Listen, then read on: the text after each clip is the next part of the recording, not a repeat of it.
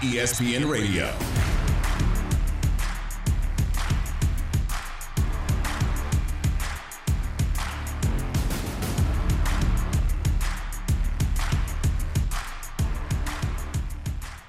ESPN Radio. This is ESPN Radio. Amber Wilson and Chris Canty hanging out with you. ESPN Radio's on the ESPN app, Sirius XM Channel 80, and on ESPN Plus. ESPN Radio is presented to you by Progressive Insurance. You can tweet to us at Chris Canty99, at Amber W790. You can also join the conversation on the Canty call-in line.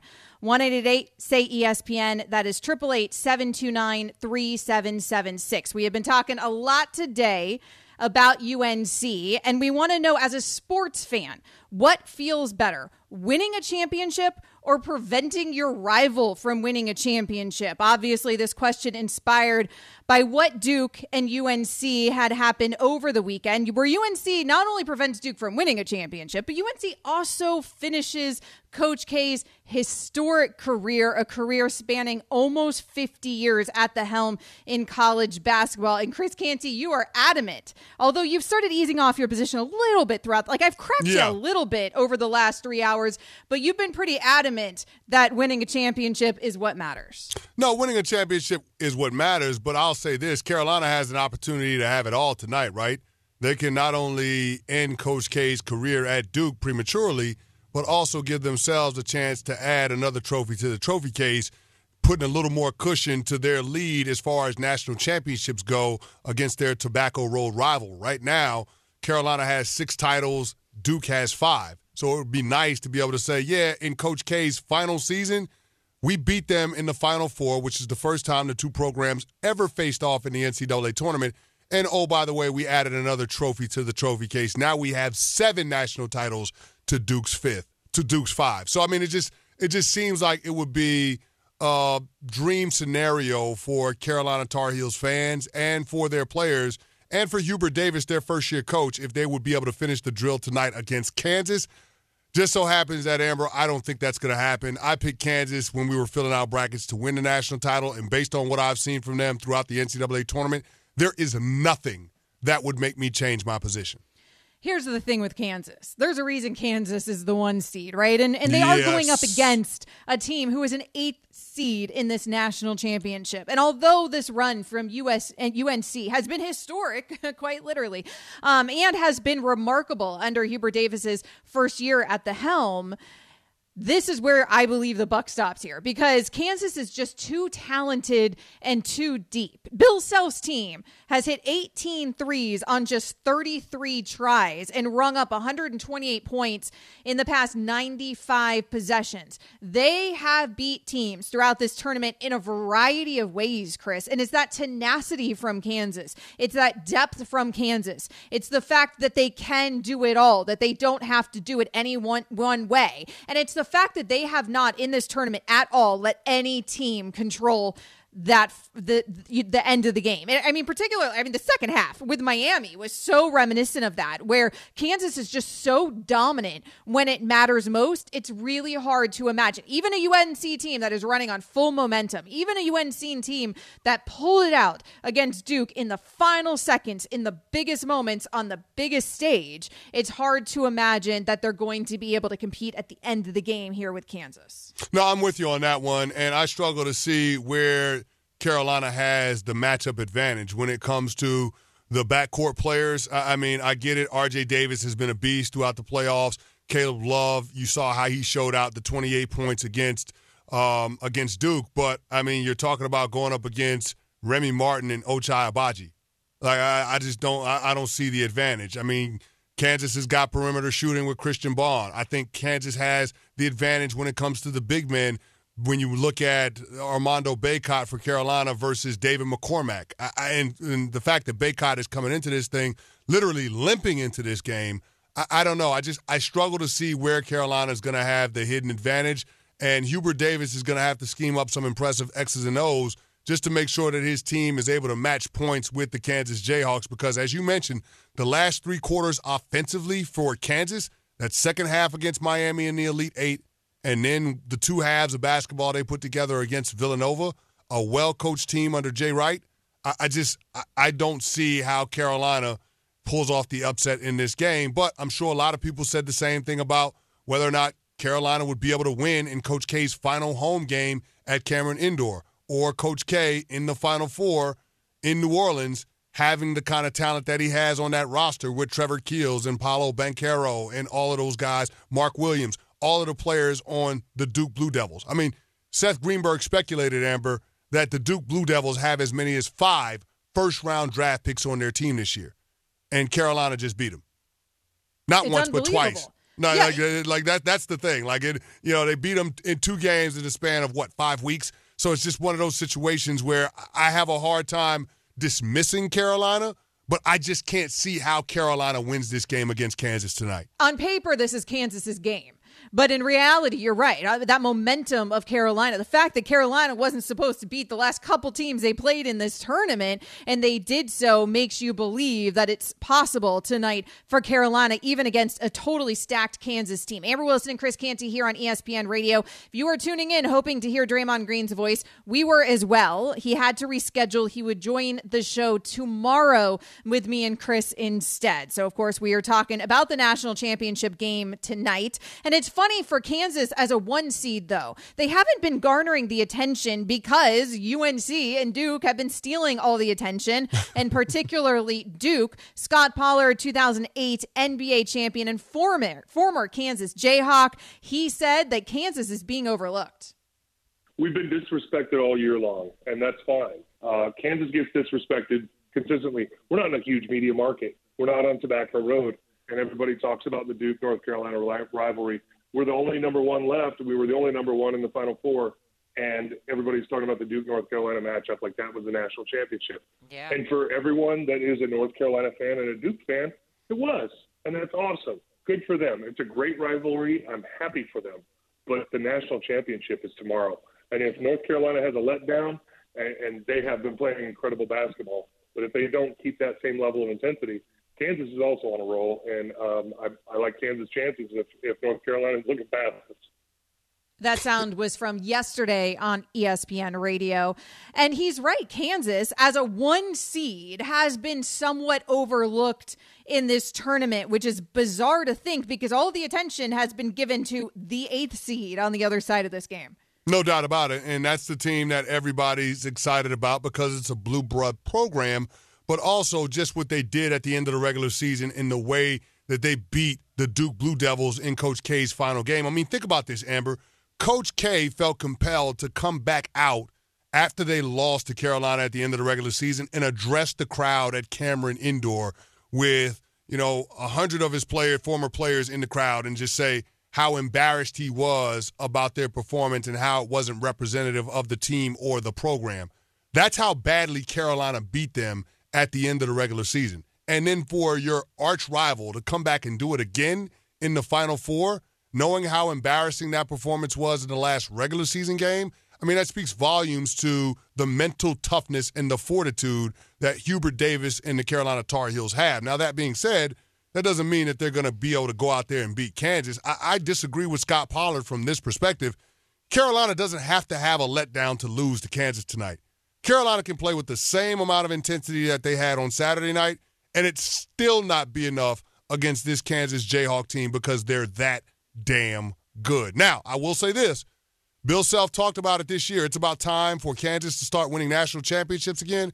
It's been a long time since 2008, dog. Mm-hmm. Been a real long time since you won a national championship. I mean, if you think about it, since he got to Kansas in 2003, there's only been three seasons where Bill Self hasn't won a regular season championship in the Big 12. Just 3 mm-hmm. So, I mean, at this point, with this collection of talent, if you can't get it done against a team that came into the NCAA tournament unranked, what does that say about you and your program? Oh, that conversation will be had if Kansas loses to UNC, but it also just feel a little bit like, hey, this was UNC's magical year as Hubert Davis as a first year head coach, and of course, ending Coach K's career. I just don't think that that magic uh, unfortunately, I guess for UNC fans, is going to take them all the way. I think that this is going to be a Jayhawks title tonight, but we will find out tonight with the national championship game. We will also find out in the NBA who has a legitimate shot of winning the West, but we won't find out for a couple weeks. So let's go ahead and theorize. That's next. This is ESPN Radio.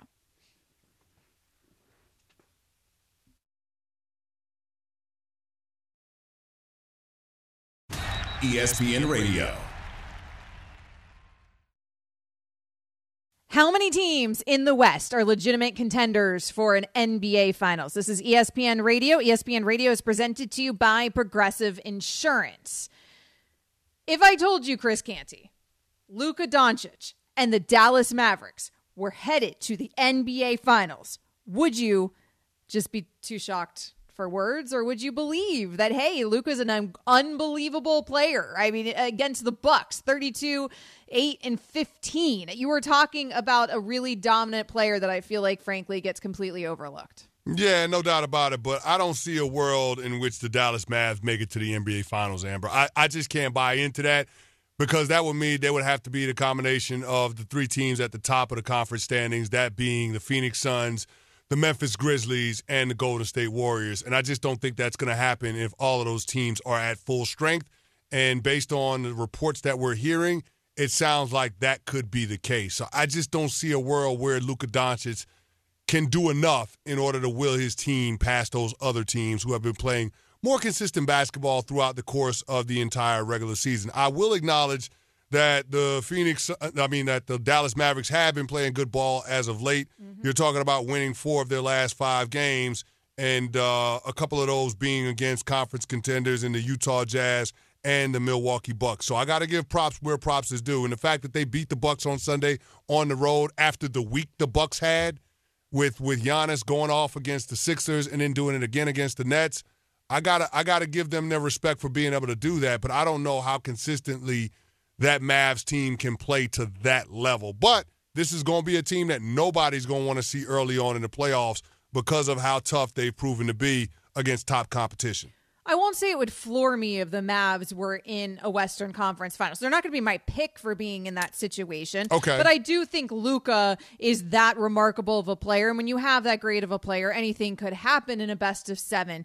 But it, that that performance against the Bucks that I just referenced, that was his third 30 point, 15 assist performance this season. It was his fifth straight 30 point game. That's tying the second longest streak in his franchise's history. He has been playing unbelievable lately. The problem is they need all that and more for him eh, from him in order to have any success in these playoffs. And I just don't know how realistic that is when everybody else also is going to take their game up a notch into another level. It is not a knock on Luka at all. I just don't know if he has enough around him, frankly. But I do think the West is such a strange conference. And because of that, I'm not totally willing to completely discount it as insanity. The Warriors, yes, to your point, sure. And obviously, we've seen that team win championships in the past. It has been five years, though, since they were that Warriors team, and they have been dealing with their injuries all season long. We we're supposed to have Draymond on. I guess we're going to have him on with us tomorrow. He had to reschedule, but with Draymond, you're talking about him suffering a back injury in January that was unlike any injury he'd suffered midseason in his career. He was out for months. He's just started now to look like the Draymond Green that we used to know, and he did it against the Kings. And so I don't know what that means in terms of the postseason. With Steph Curry, he's still out with that foot injury. I'm guessing he's just being extra cautious. If he comes back and he looks like Steph Curry, fine, but I don't know what he's going to look like. So it's hard for me to have frankly the confidence in that Warriors team that I would have had in them had we had this conversation in the beginning of the season. And then Memphis to me is a really strange team because I still don't understand how they're just having these stunning wins without Ja. It's I, I cannot I do not know what to make of it. That you are a better team without Ja Morant out there. they are 20 and 2. They beat the Suns without Ja Morant out there. I don't know what to make of that, but it doesn't feel good to me, Chris. It doesn't feel like a recipe for success, I guess, because it just seems strange the way things have gone for this Grizzlies team. And I'm very proud of that supporting cast for Ja. I'm very proud of that young team because, man, they are going to be a force to be reckoned with in the seasons to come. It just feels too soon for me with that Grizzlies team. No, I hear you on that, but our very own Jay Williams doesn't seem to think it's too soon for the Memphis Grizzlies, and a lot of it is based on how the Grizz defend. They're fourth in defensive efficiency in the NBA this season, and when you play defense at that clip, and you also play with the third best pace of anybody in the NBA, that's going to give you a chance to win a lot of games no matter who's on the court. And the Memphis Grizzlies have a ton of depth. You're talking about a team that's 9, 10 deep. They got guys in the rotation on top of guys that are in the rotation. They play a lot of young players. It's a very energetic style. And sometimes you don't know what you don't know. And I feel like there's a lot of that same vibe with the Dallas Mavs. And that's why I'll give Jason Kidd a lot of credit for what he's been able to do because that team is based on how they defend. They are seventh in defensive efficiency. And so if you're able to bring that kind of defense to the party in a Western Conference that seems like they're up for grabs outside of the Phoenix Suns, I think you've got a shot. And so that's why I won't completely dismiss the Dallas Mavericks in terms of being able to get to the Western Conference Finals, but they just don't seem like a team that can make it to the NBA Finals. I don't think we live in that world, especially as Luka Doncic is. I, I, don't think he's going to be able to will this entire team to that kind of place in the standings. I just don't see it. Now, I will acknowledge they're only a game behind the Golden State Warriors, so we'll see what happens over the course of the next three games in the regular season because that could change in terms of their position in their standings. They could move up to three, so we'll have to keep a close eye on that. But Will that I mean, make I'm you ex- believe in them anymore, though? I mean, if they if they end up with the three seed, which is entirely possible here, particularly without Steph down the stretch here for the Warriors, does that make you believe I like in them? I, I like, yeah, I like them a lot better in a first round matchup against the Utah Jazz. I mean, who doesn't like the Utah Jazz in the playoffs, matching up against them versus playing against the Denver Nuggets with Nikola Jokic, a guy that's poised to win a, another MVP. Like, I, I just I like their chances much better against Utah than I do against Denver. Denver's one of those teams too, where I mean, we're we're all overlooking Denver, even though they have you know the best player in the West this entire season, and yet we're overlooking them like they're a non-factor in the West. It's just a very strange conference once you get past the Suns. Like, I don't think anybody doesn't believe in the Suns, and then after that, there's arguments to be made against all of these teams, and it can't just be the Suns in the Western Conference Finals. Somebody has to be out there playing with that team, and that's what's so so strange about this season. The Memphis Grizzlies, by the way, according to ESPN stats and info, they're on pace to be the best winning percentage in NBA history in games played without a 25 points per game score Wow. because of how much time Ja has missed this season. By the way, the fifth team on that list of NBA all time is this Phoenix Suns team without Devin Booker. They are 8 and 3 this season without Devin Booker. Um, so both of those teams uh, stacked, even when at times they are missing their star players. But man, that Phoenix Suns team just feels so above and beyond everybody else in that Western Conference. Coming up next. We go back to college hoops. How does UNC focus on tonight's game after the emotional high of beating Duke? A former UNC player weighs in. That's next. This is ESPN Radio.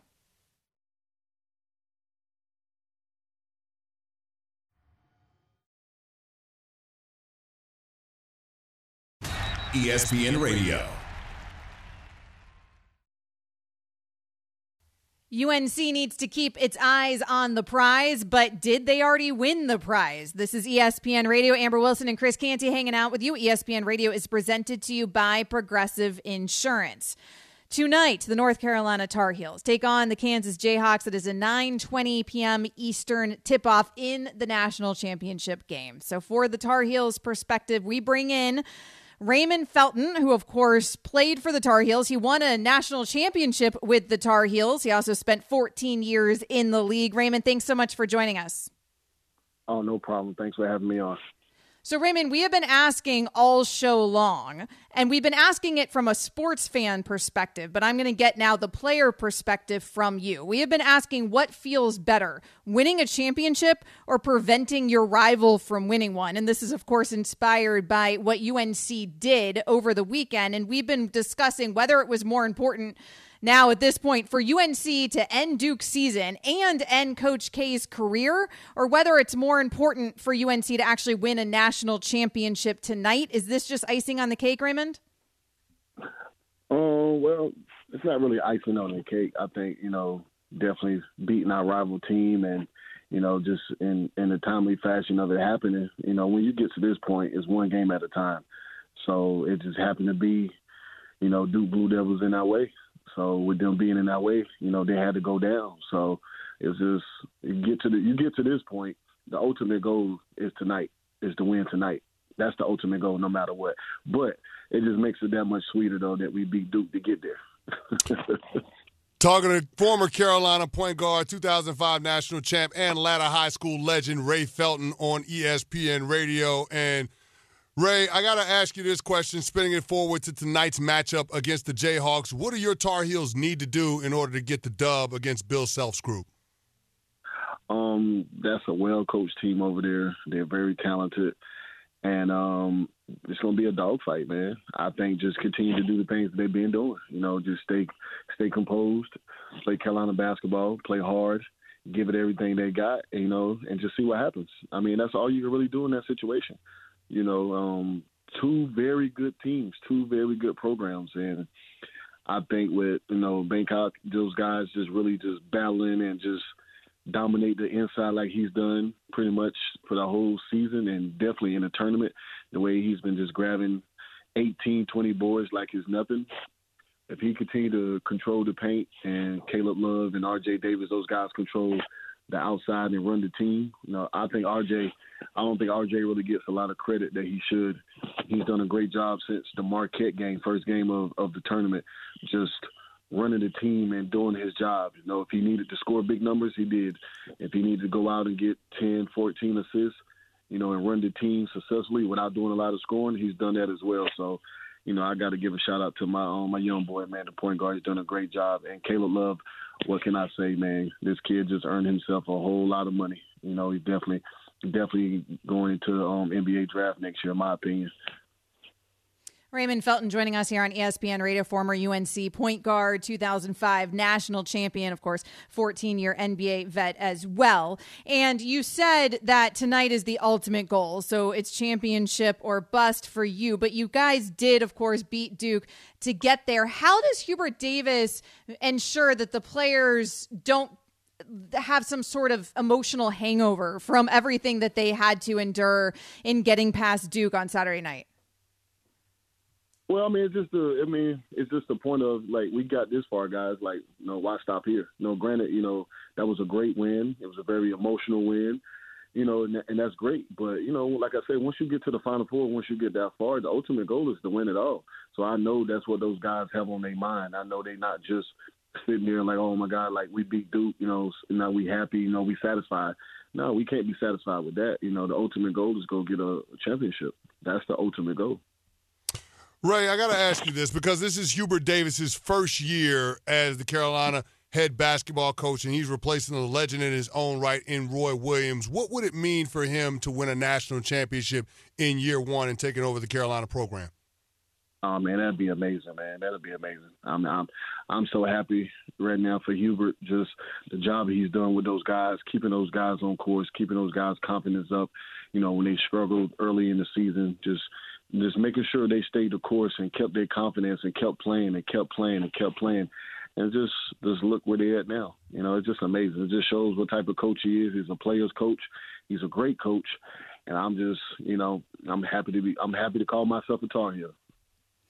You mentioned some of the team or some of the players on this Tar Heels team that are, of course, key to their success so far in this tournament. You mentioned Caleb Love as part of that. He has had mm-hmm. a really uh, insane last 30 days. I mean, frankly, an insane season. You're talking about a player who, you know, when the all ACC teams were announced, he didn't make the first team, the second team, even the third team. He was an honorable mention, and he's been a breakout star here in this tournament.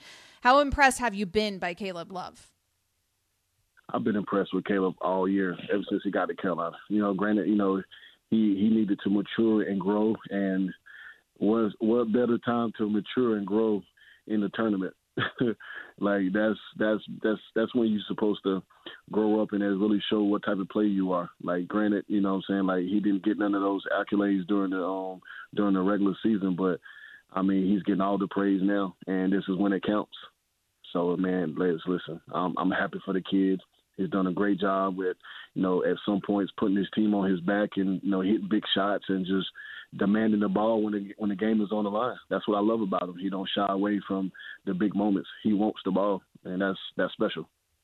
Ray, I know you bleed Carolina blue, but I want to ask you to be as objective as possible with this next question that I got to pose okay. to you. When these two teams take the court tonight, from a talent standpoint, is Ochai Agbaji the most talented player on the court in the game tonight?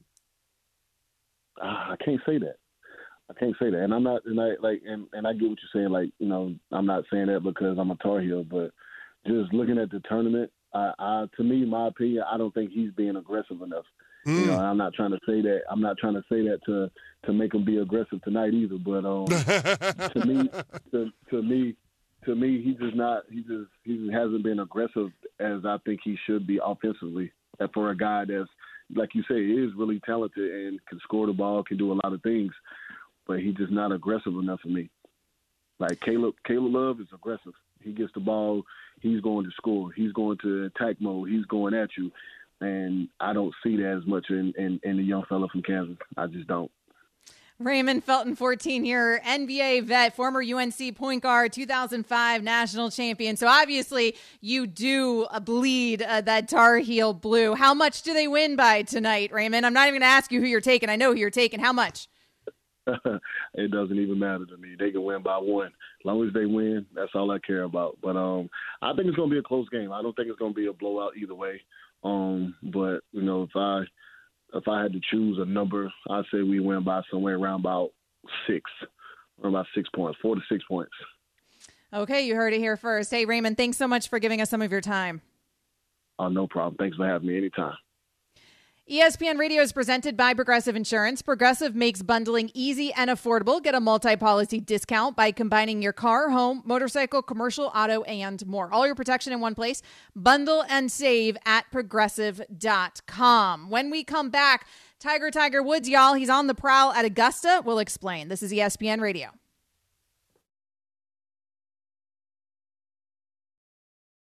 ESPN Radio.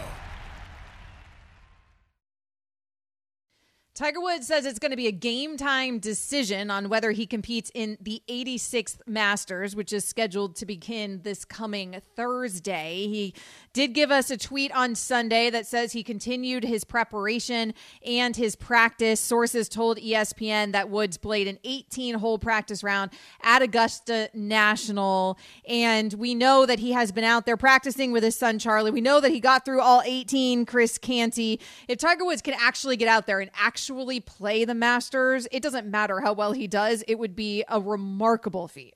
Oh, no doubt, especially being about a year away or a year removed from the accident that we saw um, last year where he nearly lost his leg. And so for Tiger Woods to be a part of the game at this stage, to even have the potential to participate, I think everybody's excited about it and everybody wants to celebrate it. Amber, I don't even think it's a matter of how he plays or whether or not he finishes just the fact that Tiger Woods is out there and he's associated with the biggest platform that golf has to offer, playing at the Masters down at Augusta, that that to me would be special in and of itself. The sport is much better off when it comes to Tiger Woods being a participant than Tiger Woods being sidelined due to injury. I mean, the number one golfer in the world is Scottie Scheffler. How do you how many people you think know that Scottie Scheffler is the number one ranked golfer in the world? Not too many. People don't, right? Exactly. That's that's the whole point. Not many. Yeah, exactly. But, I do think I do think there's some you know, I do think there's some young guys out there with star power, the Jordan Spieths of the world. I do think that no, there are do, guys you, in golf that do rate, but nobody rates like Tiger rates. Nobody you know, does. doesn't rate like Tiger, even though he absolutely rates. No, nobody. But nobody's Tiger Woods though. Nobody has has had the dramatic moments that Tiger Woods has had on these stages in, in these grand slams. Like nobody has had that. Like in, in the in the most important events that golf has to offer, nobody has had those those those signature moments like Tiger Woods. And so I just go back to you know him having the potential to be an ambassador for the game, to actually be out there playing in, in a symbolic form. That that, that to me, it, it would mean everything. And for him to to come into Augusta National last week and then to play practice rounds if it were a situation where he didn't end up teeing off on Thursday, it would be somewhat anticlimactic for me because, you know, with this tease with Tiger Woods flirting with participating in the Masters, if he doesn't do it, as a fan of the sport, I would be disappointed. So, yeah, I absolutely want to see Tiger Woods play. The game is more interesting. The field is more interesting knowing that he's going to be out there walking with all the other golfers. We're only a year removed from doctors thinking that they were going to have to amputate his right leg. It would be a remarkable story if Tiger's out there.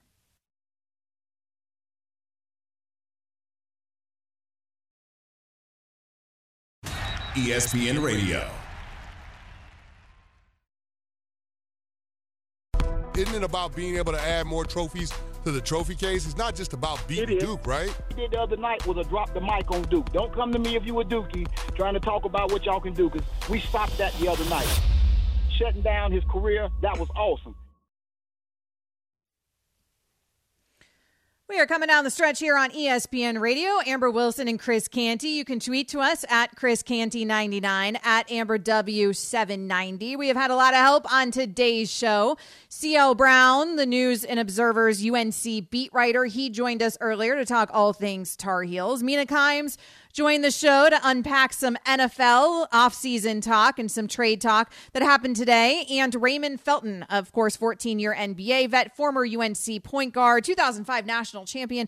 He joined us as well to talk some Tar Heels basketball. We were scheduled to have Draymond Green on the show today. He had to reschedule until tomorrow. He will be joining me and Chris Canty tomorrow on tomorrow's show. So make sure you tune in tomorrow to hear Draymond Green. But right now on today's show, it is time to go three and out. Sometimes it's the worst. Sometimes it's the best. Either way, we'll get you straight with everything you need to know. This is Three and Out. Frank Gore has announced that he is retiring. He was a third round pick to the San Francisco 49ers out of Miami in 2005. He played the first 10 years of his career in San Francisco before he made stops in Indy, Miami, Buffalo, and the Jets. He did not play for a team last season. He had nine 1,000 yard rushing seasons. He has played in more games than any other player in NFL history, Chris Canty. Mm. He has played in 241 games. His 16,000 rushing yards ranks third all time behind Hall of Famers Emmitt Smith and Walter Payton. Is Frank Gore a Hall of Famer? Oh, no doubt about it. I mean, when you look at the resume, Amber, how could he not be? I mean, he's third on the all time rushing list behind Emmitt Smith and Walter Payton and in front of Barry Sanders and Adrian Peterson. All of those guys are going to have gold jackets. So, yeah, Frank Gore is absolutely a Hall of Famer. And I understand the argument. Like, people will say, well, he played so many games, he compiled stats, he just hung around in order to, you know, solidify his standing, his case for the Hall. Well, in sports like baseball and basketball, you know, sports that aren't collision sports, I could understand that argument. Not in football. In football, being available, being healthy to play in 241 games is a testament to your abilities as a player. Like the best ability is availability. That's what Herm Edwards said once upon a time. So I give Frank Gore all the props for being able to stay healthy for the most part throughout his NFL career especially given how his college career got started. Because you're talking about a guy that had multiple knee reconstructions when he was down in Miami. Amber, I'm sure you're very mm-hmm. familiar with that story. But Frank Gore, you won't find a better person in the National Football League, and it's hard to find too many guys that were better players than Frank Gore. So he absolutely deserves to be in the Hall of Fame. Frank Gore is one of the most durable bags that we have ever seen over the last multiple decades. You mentioned uh, that uh, his third all time ranking there. He's fourth all time in yards from scrimmage. He's fifth all time in all purpose yards. Uh, part of the reason, yes, that he's in all these all time lists so high is because he played for so long.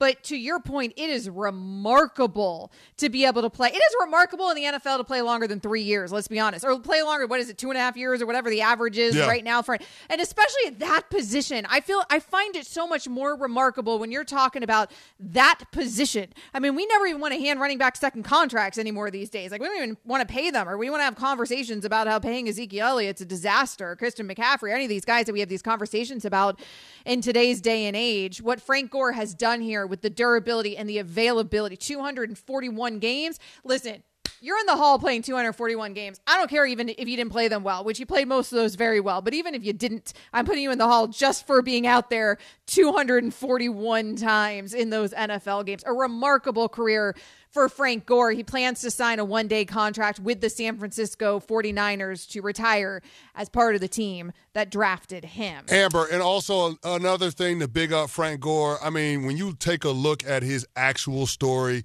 I mean, battling a learning disability when he was in high school, showing up for his mom when she was not well when he was in college. I mean, you're talking about somebody that had to have an incredible amount of fortitude and mental toughness in order to be able to make it into the National Football League, let alone to play as long as he did. So I just want to make sure I put that out there because we got to give major props where props is due. Frank Gore I mean, th- this guy went through a lot to be able to have the career that he did in the National Football League. And I don't think that a lot of people fully appreciate the gravity of what it took in order to accomplish what he did. He was a five time Pro Bowl selection. He was selected to the 2010s All Decade team in our book here on ESPN Radio. He is also a future Hall of Famer, but I think it will be that way in the Hall of Fame book one day as well. Uh, moving on to tonight, there is a little matchup. It's called a national championship game. It is between Kansas and UNC. They tip off at 9:20 p.m. tonight Eastern. The eighth seed in UNC taking on the one seed in Kansas. Chris Canty, we have been talking all show long about what's more important, winning a championship or preventing your rival from winning one. Is UNC satisfied with what they've done so far? Bobby in North Carolina, he chimed in earlier in the show. I know there's a game tonight, and I hope we win, but guess what? I could get two dead flies. Period. I don't care. And the thing is, nobody's going to remember this game if Kansas wins. They won't. The only way that anybody's going to remember this game is if NC wins, and it, and it still will be a footnote to the story of what we did to Duke. Uh, as a dyed-in-the-wool Carolina fan, that was my national championship last uh, Saturday night. I'll take a state championship over a national championship any day in this case, man. Um, coach K is a great coach, one of the best. He is college basketball, and that's a lot coming from a uh, North Carolina fan. But man, I'm glad we sent him out with an L. Well, Bobby, Bobby, you got to help me understand this, right? Because the standard is the standard at Carolina, right? You got six national championships. Isn't it about being able to add more trophies to the trophy case? It's not just about beating Duke, right? No, no, no, bro, bro, bro, bro, you don't understand. This is the ultimate trophy. Oh, okay. This is the ultimate trophy. Ask any Carolina fan, any real Carolina fan, alum, alum, whatever. This is the ultimate trophy. Sending Coach K out twice final regular season, final um, postseason. Send him to the house with L's. Love him to death, but he got to go. And guess what? We sent him on his way with an L. Well, he got to go, and he did go. The Tar Heels did end Coach K's career. He started his career losing to North Carolina. He ended his career, almost a 50 year long career, uh, losing again to North Carolina. But tonight, the the Tar Heels have one more thing to do here. They're trying to win a national championship. Who mm. you got tonight, Chris Canty? Well, listen, I'm glad that Bobby felt like he got his trophy on Saturday night because that's going to be the only trophy that this Carolina team has to hold up from this season. I got the Kansas Jayhawks, and I'm going to pick them to cover the number, which is four points. I'll lay the four with the Jayhawks, and I'll probably bet the over at 151. I'll probably go over on the total number of points scored. Um, but I'm rolling with the Jayhawks. I think Kansas takes care of their business. They probably lead this game wire to wire.